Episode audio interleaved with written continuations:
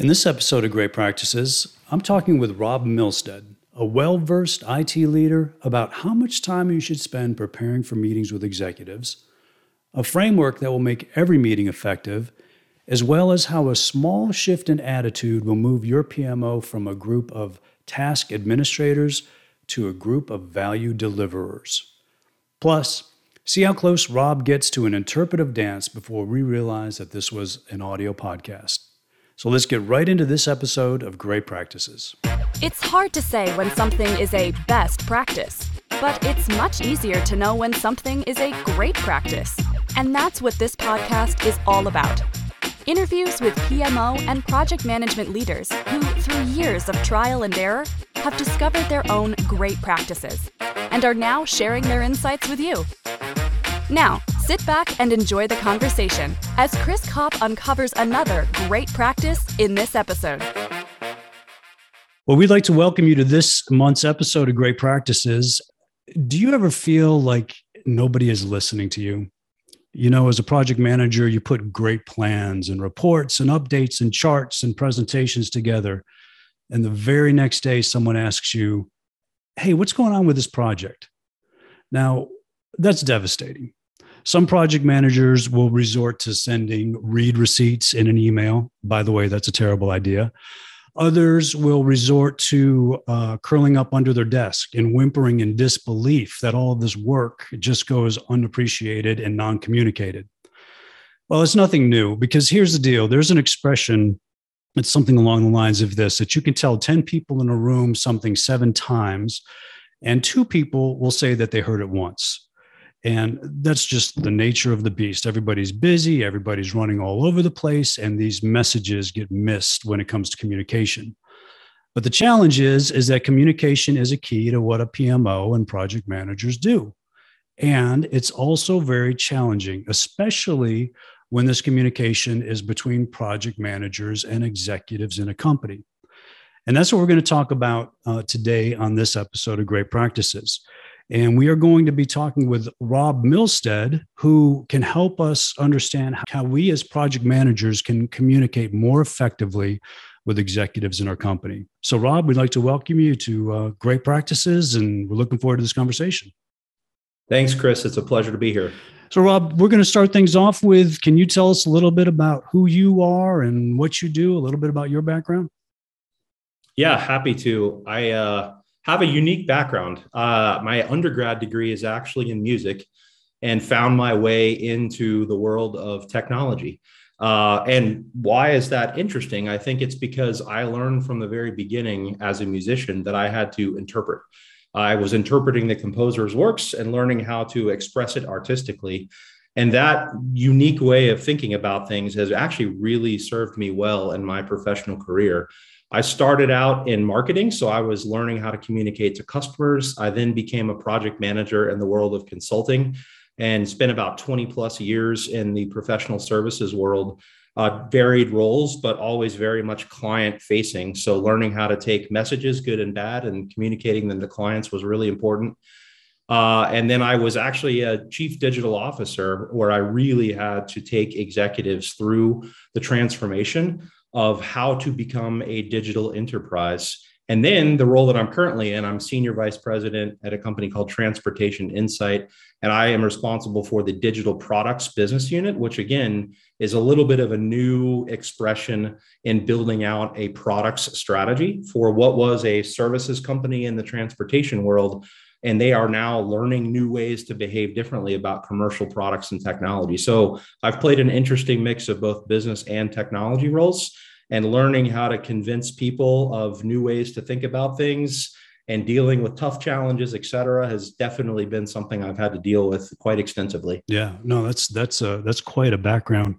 Um, it's a shame this is a um, audio podcast, because I know that you also do some really good interpretive dances as well. So, uh, you know, maybe that's next time we get you on video doing that. That'd be great. Yeah. I, I, I have a torn meniscus now though. So what I would probably do is maybe haiku or something like that. So we'll see if we have time for that. All right. Fair enough. So Rob, the first question that we typically ask our guests is, what is your definition of a P M O? Because a P M O, uh, it just varies from company to company. So what, what's your definition of what a P M O does? Yeah, I think that's a great question. And I've been uh, interested to hear how other people have answered that as well. Yeah, I think it's very true. Different things, even inside of one company, sometimes you have an I T-oriented P M O versus a business P M O. And quite simply, I see it as running kind of the gamut between tactical all the way to highly strategic. So tactically, minimally, it's organizing standards, tools, processes, Uh, across functions in the delivery of an outcome. Often that's very much project oriented. Sometimes it becomes more strategic and it involves programs. Programs then starts to drift towards strategy and resource prioritization, et cetera. But ultimately, the way I think about a P M O is I want an organization that wants to be accountable for helping drive an outcome.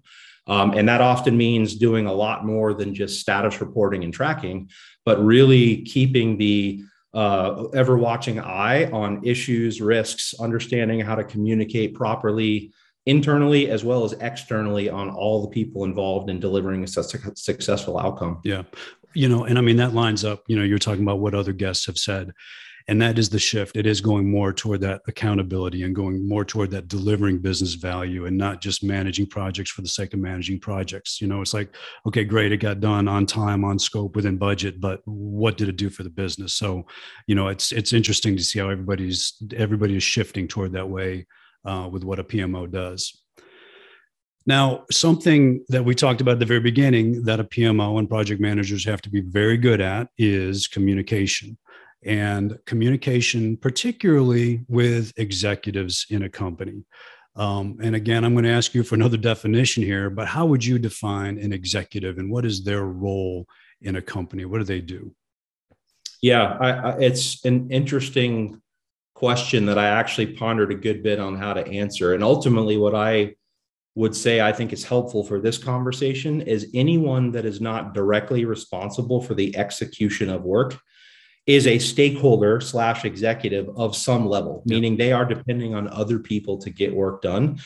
They are not in every single moment of the execution of a project, and therefore they are a stakeholder that needs to be communicated to. So yes, there are some C-level executives. They need different strategies to communicate to them, but anybody that's not directly involved in the daily delivery of the work is a stakeholder in my mind of how we have to think about communicating upwards to the executives involved. Yeah. Okay. All right. So that's good. So it's not really just one particular group of people. It could vary, right, from project or program or whatever that's being uh, being undertaken there.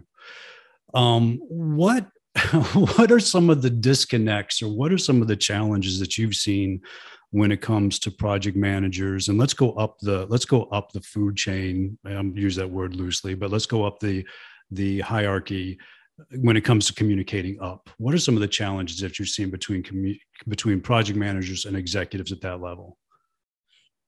I guess maybe the biggest observation, it could be a good jumping off point for some more discussion, is the fact that if you look at an executive's calendar, it is often multiple thirty-minute meetings. And so I'm sure we've all had to deal with the problem of context switching, yeah.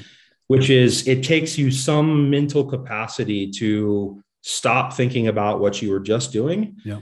and kind of dump your cash so that you can focus on the discussion that you're in now. And if you are uh, in meeting after meeting, you really need to be focused as a project manager in helping an executive context switch. And so a great example in my mind is the old adage of tell them what you're going to tell them and then tell them and then remind them what you told them.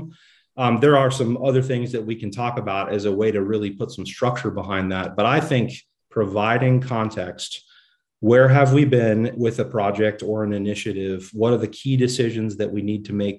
It's, it's a little bit like hand-holding, but if you can help an executive be in the moment where you need them to focus for a set time period, I think you're going to increase your chances of success dramatically. So again, I think it's just kind of be prepared for what the world is like for an executive and, and put yourself in their shoes. What information would you need if you were in twenty, thirty minute meetings all day? It, it's it's a, a lot of refresh that we have to do with them. That, that is, that is very insightful, because you're exactly right. It's like, you know, as project managers, this is one hundred percent of what we're working on. And that's, that's it. So it's like everything revolves around whatever that project or those two or three or four projects are. But you're right. I mean, these executives, they're all over the place, right? Sales, operations, finance, whatever it is. And this is just, you know, one twentieth of their day instead of, you know, the, the ninety or ninety-five percent. So that's, you know, that's really good insight as far as the different context that goes there. Um, and so some of the things that you said that would help with that is, um, you know, you basically said, tell them where you've been, tell them the decisions that need to be made, kind of hold their hand through the conversation a little bit. Let's talk a little bit more through through that as far as what that process would look like. How would you how would you structure it to be effective as a project manager communicating with an executive? I, I think um, it's a really important exercise to spend more time preparing for a communication than the actual meeting or the communication itself. That includes even email communication in my mind. So really careful preparation on what is the most important information. And having been a project manager myself, I, I would love for people to see all the work that I have done. But I think what I see the number one uh, sort of, you know, non-great practice is way too many slides in a meeting. Yeah. Um, if you look at the attention span, and I don't mean this in a demeaning way, but back to the context switching of what we said, yeah. You get beyond four or five slides in a thirty minute meeting and you've probably lost the executive. They either want to immediately jump to the action or they're reading ahead if you hand out material in advance. So I, I think what I would say is if you have a lot of material and it's truly important to prepare, that's exactly why you would want to distribute that material well in advance, let people go through their own reading ahead of time. And some meetings need to be status oriented where you're having a lot of discussion around detailed topics. So understanding what meeting am I having? Is this really a status meeting and therefore it may be appropriate to have a lot of slides? Or is this really a key decisions or action uh, discussion type of meeting? Those are the ones where I really feel like it's very powerful to have as few slides as possible and really kind of, like I said at the beginning, hold their hand on the objectives of why you're in the meeting and the specific way that you're going to facilitate to an outcome uh, to, to get their decision. If you tr- if you try to mix the models where you have a lot of slides and you have to drive decisions, that's where I've seen just, you know, time after time where things kind of fall apart. Some executives pretend they are in the moments and participating. You can tell their minds are wandering. Other executives get frustrated. Um, I'm sure we've all had all of those types of experiences. So this is, you know, this in my mind is how can you be more proactive in helping manage an outcome of a meeting that, that you are responsible for as a project manager? Great advice. And, you, you know, and then you nailed it at the beginning. It's like, you know, um, I put all of this work. I want people to see all of this work I've done, you know, and all of this research and all of this information that has been gathered. And I want to share this so that we can show that, you know, that we've done our due diligence and everything. But at that level, it, it's kind of a, it's kind of a given conclusion already that that's been done, right? So the bottom line is netted out. And I, I think what is Mark Mark Twain said, I would have written you a shorter letter if I had more time. That's exactly right. That's funny. Um, I, I think it's important uh, to just comment on what you just said there. Your leaders believe in you. And so as a project manager, I know it feels good to show the work that you've done and have some, you know, feedback along the way. But, you know, a C-level or V P level believes that you are good at your job. You don't have to fire hose them with proof that you're good at your job, right? They care about the outcome, which is why they've hired you to do a job. Showing them all the artifacts that you create to get to that outcome, it's just overkill. Your, your supervisor, your direct manager may want to see that work to truly understand the process of how you produce an outcome. But in general, communicating to, you know, two or three levels above you, that's, that's just not the right information for what they typically want as a, as an outcome for a meeting. Yeah, it's it's it's not third grade. We don't need to show our work, do we? You know, they, it's kind of a, it's kind of a given, because if you're presenting at that level, it's it's a given that you've already, you know, done these things and that the research has been done behind the scenes. So that's real good, um, real good information.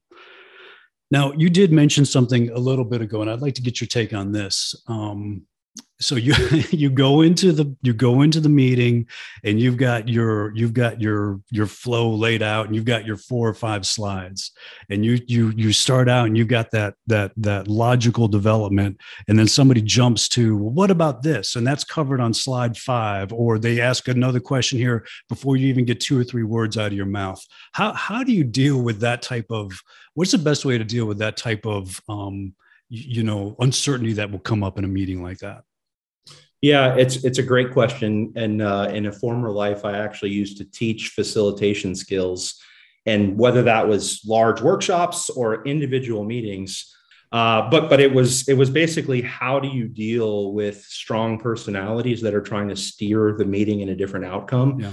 And yes, there are specific uh, capabilities or skills that you can have, especially when you're in a physical meeting, where you can do things like change your position or stand in front of the group to facilitate. But now that we're in this kind of virtual world, I think you win the day by being really proactive. So as I said earlier, distribute your material in advance.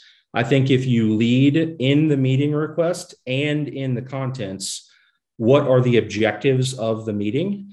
It, it's sort of Uh, I don't know, puts in a little bit of a filter for if the executive really wants to railroad the discussion, they're going to have to directly go against the objectives that you've set out for the meeting. And if it's only a four or five slide presentation, right, it's pretty obvious for them to kind of see where their question would, would come into the mix.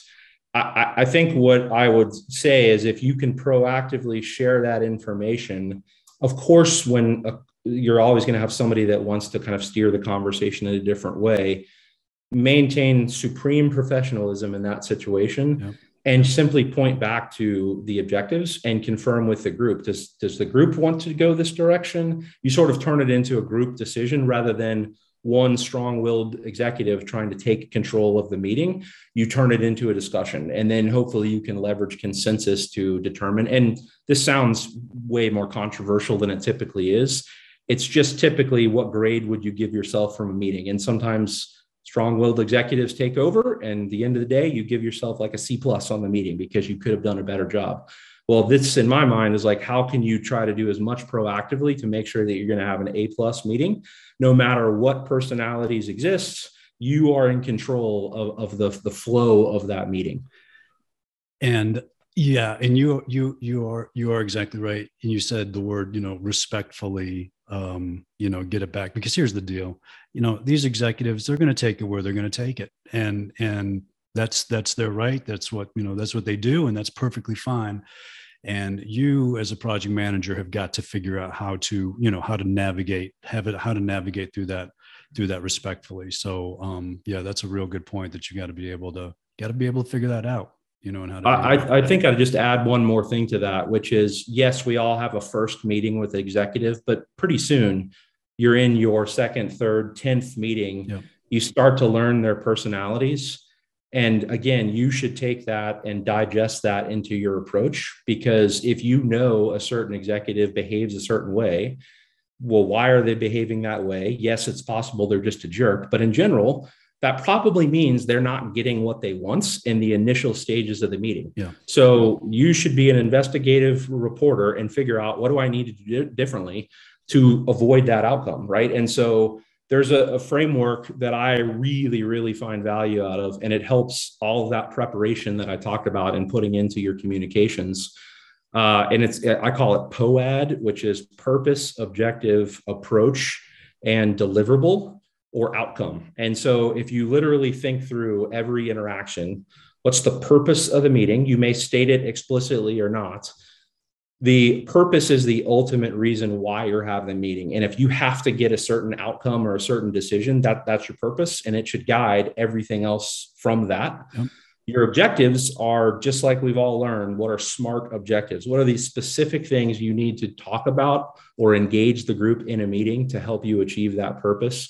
The approach is, how are we going to get there? Are we going to do a post-it note exercise? Are we going to review a RAID log? What are the mechanisms that we have to achieve those objectives?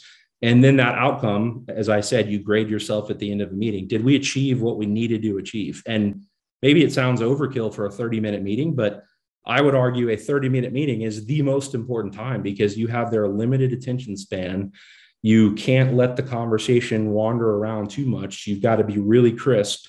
And so something as simple as P O A D, and people can come up with different, you know, acronyms or phrases for how they want to think about it. I've just found that through my career is a really useful framework for how to organize my thinking to put into that uh, that that that preparation for the discussion. And who's in the meeting? I know their personality types. I know the outcome I need to achieve. Now it's my job to kind of play Tetris with the approach and the contents to make sure that that outcome happens. So for every meeting you're talking about, you you will you look at purpose, objective, approach, and deliverable, like those big high stakes meetings, basically, right?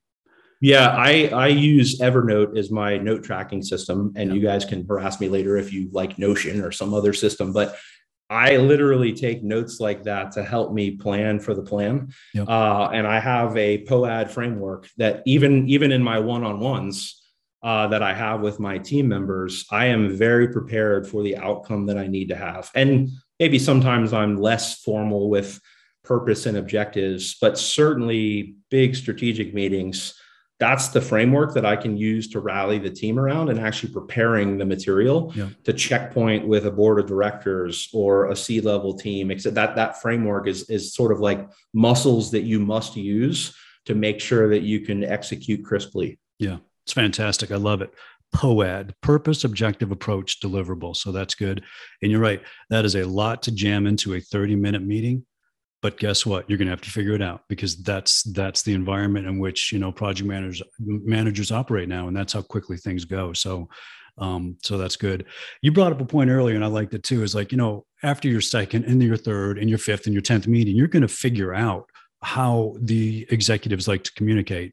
And and one of the things that I've learned over the years is, I I always put my like kind of the the the the the results or the insight or the recommendation at the end of the presentation. I built up to it, you know, but I've flipped that now. It's like, basically I'll come in and say, boom, this is what we recommend. And then here's why, you know, and just because it just removes that ambiguity out of that. Do you, do you have any preference or any, any idea on which way you would prefer or you think is better?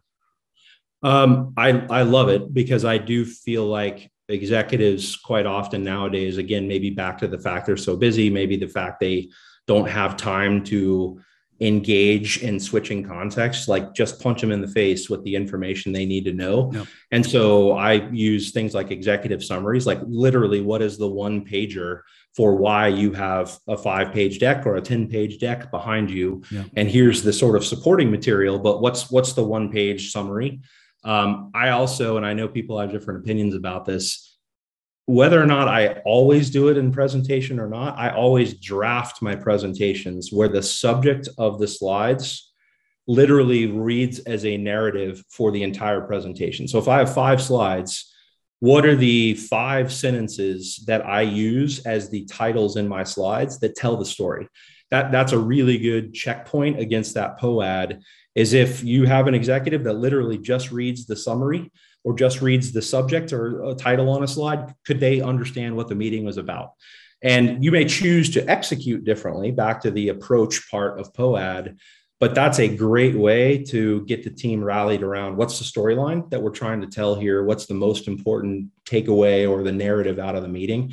Um, and that's another big part of that is you never know who's going to get a presentation that wasn't in the meeting. Yep. And so the presentations that they have, you know, one or two word titles, go again, back to that context, the context isn't there. And then people take their own liberties with what that slide really meant. Yep. So like it or not, I am overly descriptive in my uh, titles of the slide, just because I'm not sure who's going to get the deck, right? That that C-level person could hand it to another C-level person and get their thoughts on it because there may have been something mildly controversial.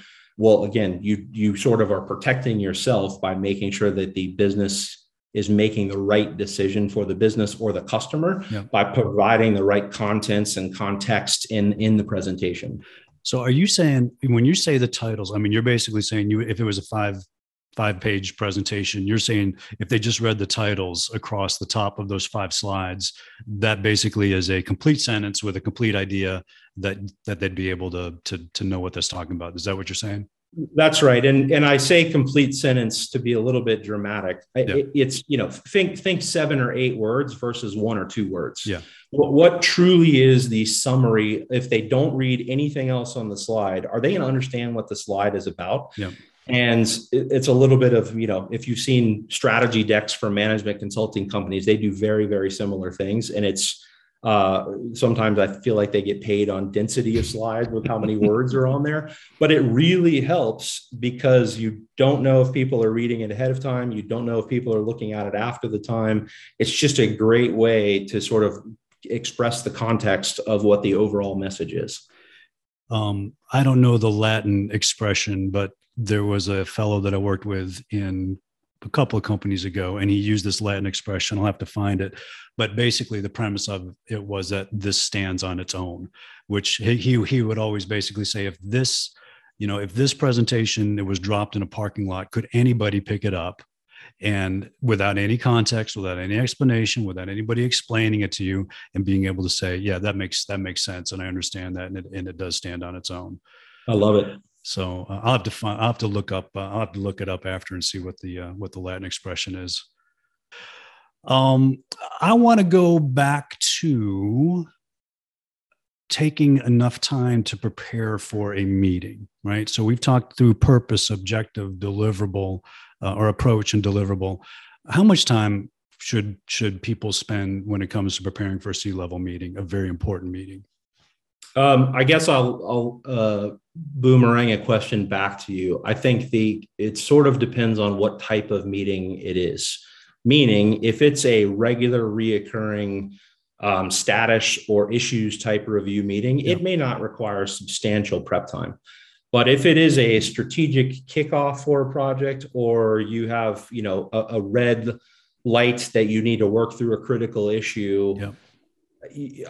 No kidding. You probably should put in three to four times the amount of time of the meeting in preparation. And sometimes I, I like to work iteratively. So I do storyboarding. Uh, sometimes I do that literally on paper. Sometimes I do that electronically. Sometimes I draft presentations just by writing those titles first. I don't even worry about the contents on the slide. You then have to design the communication. Like, is there a visual representation of this information that makes it easier to understand? I've found that to be really true in a lot of my background doing digital customer experience work. Some of the visual artifacts that you use to describe customer journeys actually become really helpful for helping an executive understand a complex people, process, and technology challenge. Yep. And, and projects are very complicated. So helping them Uh, understand or helping them sort of see through the complexity with a path. Um, lots of times visual uh, organization of information is really helpful. And so if you just think through the time to design the visuals, you're you're going to get into the amount of prep time. So n- no kidding. In my, you know, former life, I would spend, I would start the process of designing a presentation sometimes weeks in advance, knowing that there was a critical milestone coming up. And our goal is always, you know, content complete forty-eight hours in advance. There's a little bit of spillover time so that you have twenty-four hours in advance to then distribute that material. So you can sort of work backwards with yourself or your team and say, how much time should I be chipping away at this, right? uh, to actually make sure that I have a really crisp deck that is a great way to ensure we have a successful meeting. Um, so I'll give you an example. I had a meeting just uh, this week with uh, the board, um, and I probably spent uh, about ten hours of time in preparation for what ended up being a roughly a thirty minute discussion. Yep. Um, we had we had more time planned, but it ended up being compressed. So that's the other thing is, like, how do you react? Sometimes you are a part of a three hour discussion and you were supposed to have forty-five minutes and you end up with fifteen. Like, so again, if you're prepared, you can summarize all that information because you've rehearsed in your mind what are the key messages. And, you know, there's nothing like stress of I have ten slides, but I only have fifteen minutes. Well, you better be ready to deliver that key message in, in one or two slides instead of actually having to show all ten, right? So that prep time is just really good for helping with flexibility too and how you actually execute the message. I'm going to tell you a horror story, if you don't mind. Um, Please. Not, not that you asked for me to tell you a horror story, um, but just talking about being prepared. So, so back in the day, a number of years ago, it was all into like the animation and all the, you know, the, the whiz bang stuff that you could do on PowerPoint, all that type of deal. And we did, you know, some executive presentation and uh, we had it all lined up. I'm a, I have no idea how much time I spent on that. Right. Um, and then we get into the boardroom. And I don't know who did it, but somehow they had like the panic button or whatever that goes off and all the screens go up and all the lights go down, the whole deal. And it takes literally like four hours to reset it for whatever reason that was. So now here goes all of my multimedia extravaganza of a presentation is just gone, you know, and this whole thing that I needed to do. Fortunately, you know, I had these uh, rudimentary printed out pieces of paper that I could at least, you know, spread around the desk there.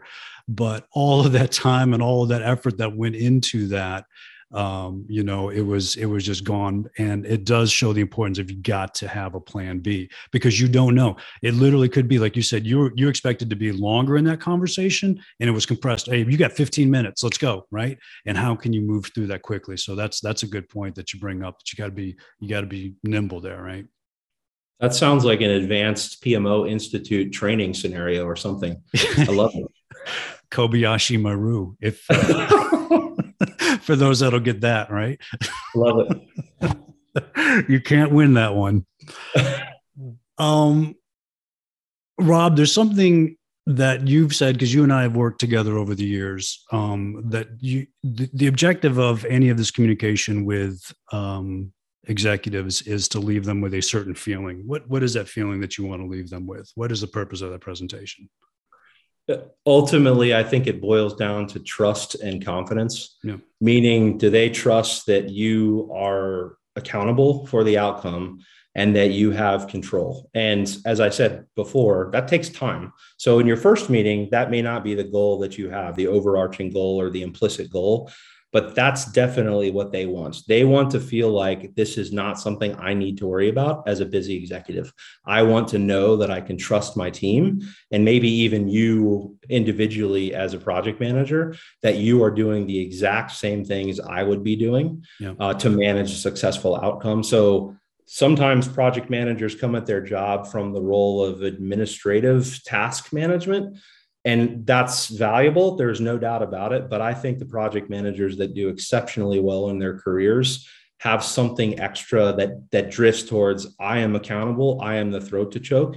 And it, again, doesn't mean you have to show all of your work and that you can create that success yourself. Yep. But if an executive feels like you have got the ball and you are happy to be accountable for that outcome, that that's just that extra credit that I think makes an executive sleep well at night, that that initiative is being managed appropriately. Yeah.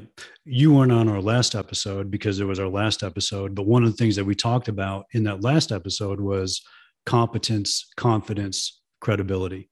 And, and that ultimately, you know, again, like you're saying, the executives, they, you're in those meetings because they think you can do your job, right? So that's a given.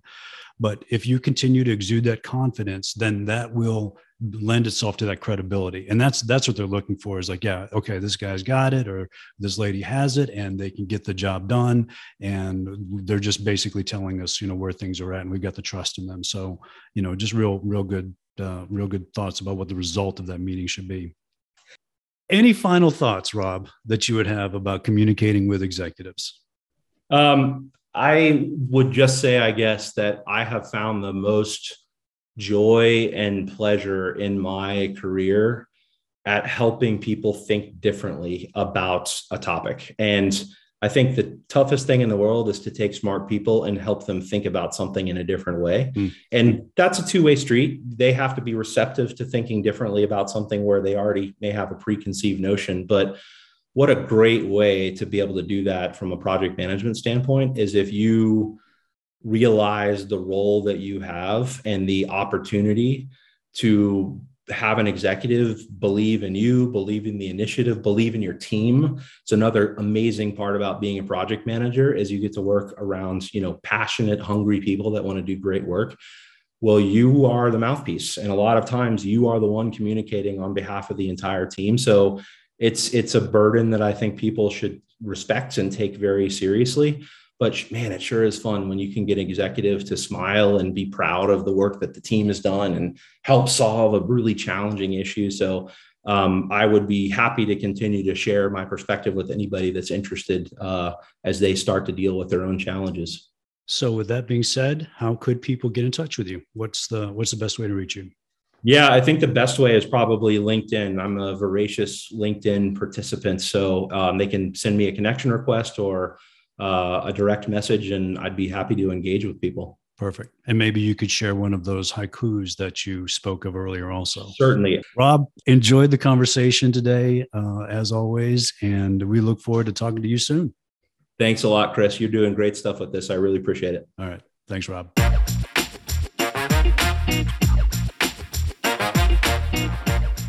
Well, that was another great conversation on great practices. Really appreciate Rob Milstead being on here and talking about how uh, that function of a P M O when it comes to communication and project managers communicating with executives is so important, and really quite an art to get that down. Uh, some of the things I take away from this conversation, I liked his definition of an executive. You know, we always think, well, maybe it's just the C-level and it's the you know, the C F O and the C I O and the C E O. But he has a little bit of a broader perspective. It's anybody that's not directly responsible for the execution of work uh, that's on that project. So could be other V Ps, could be division heads, uh, could be just other people that are stakeholders in this project. If we view them at that executive level, then that really will make sure that that will get them the communication that they're needing. But what is the biggest challenge that some of these executives have? Well, I liked it that he brought out the fact that it's context switching. They're going from one thirty-minute meeting on one topic to another one, on another topic to another one, on another topic. And it's hard to keep all of that straight in your head. So what can we do as project managers if we run a P M O? Net it out. Keep it short. Tell them the recommendation up front. I like the point that he said, we don't need to necessarily show our work. They trust you. Otherwise, you wouldn't be presenting at that level. Now, you do have to do the work, and the assumption is, is that you have done the work. You just don't have to show it necessarily, or you can put it in the obligatory appendix. What about that framework? I like that too. P O A D. P O A D. Purpose, objective, approach, deliverable. Rob brought out the fact that you need to understand, why are we having the meeting? That's the purpose. What's the objective? What are the specific topics to support that purpose? What's our approach going to be uh, in this particular meeting? How are we going to deliver this message or get what it is that we need to have out of this meeting? Is it going to be a status update? Is it going to be a post-it note exercise, uh, a decision session? And then finally, what is the deliverable that we want to get out of this, being the results or the outcome? So if we think about that P O A D framework and we come into that, that certainly will help make any meeting successful. And I love that idea that he had about um, having the title slides almost form a complete sentence. You know, if they've got four or five slides, and if all the executive had the time to read was just the top titles on these slides, would they get the gist of what you're needing to get done, or what your recommendation is, or what the next step is? So it's a real good uh, good practice to keep in mind. Great practice, dare I say, uh, to keep in mind when we're putting these presentations together. And what about that question about how much time should we spend on preparing for important meetings? And of course, that always comes back with the answer, well, it depends. You know, if it's a recurring meeting and it's a similar format and similar cadence every week, it may not be a lot of preparation. But if it's a big meeting, it's a kickoff meeting, it's an important issue discussion, we probably want to put in, as a rule of thumb, at least three to four times uh, as much time in the preparation of the meeting as we are actually going to be having the meeting. And do this weeks in advance. Work through it iteratively. Have everything done within forty-eight hours ahead of a big meeting like that, and then distribute that information twenty-four hours ahead of time. Uh, just really good uh, approach as far as getting the information that can be needed in order to uh, help executives make the right decisions. And I got to be honest with you, this is my personal experience. Many times I'm surprised. you know, how little attention is given to the preparation of a meeting. You know, it may be a thirty minute or an hour meeting, and a couple of minutes are spent ahead of time in getting into that. Finally, always have a backup on hand if something goes wrong or not as expected. So whether that's uh, a plan B as far as your approach or your presentation, or uh, perhaps you've got it printed out and you can hand it out just in case something doesn't go quite the way you had expected it to. So we'd like to thank Rob again for being on our show today and uh, sharing some of those great practices with us. Do you have a great practice that you'd like to share? Go to the p m o leader dot com, click on content, click on Great Practices Podcast, and fill out the form at the bottom of the screen. Uh, someone will get in touch with you shortly about being a guest on our show. Also, be sure not to miss an episode by subscribing to Great Practices on your favorite podcast platform. And uh, if you like what you hear, we've definitely had some great guests over these past months.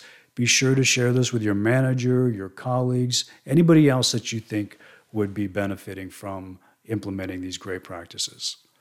So thanks again for listening to this episode, and keep putting great practices into practice.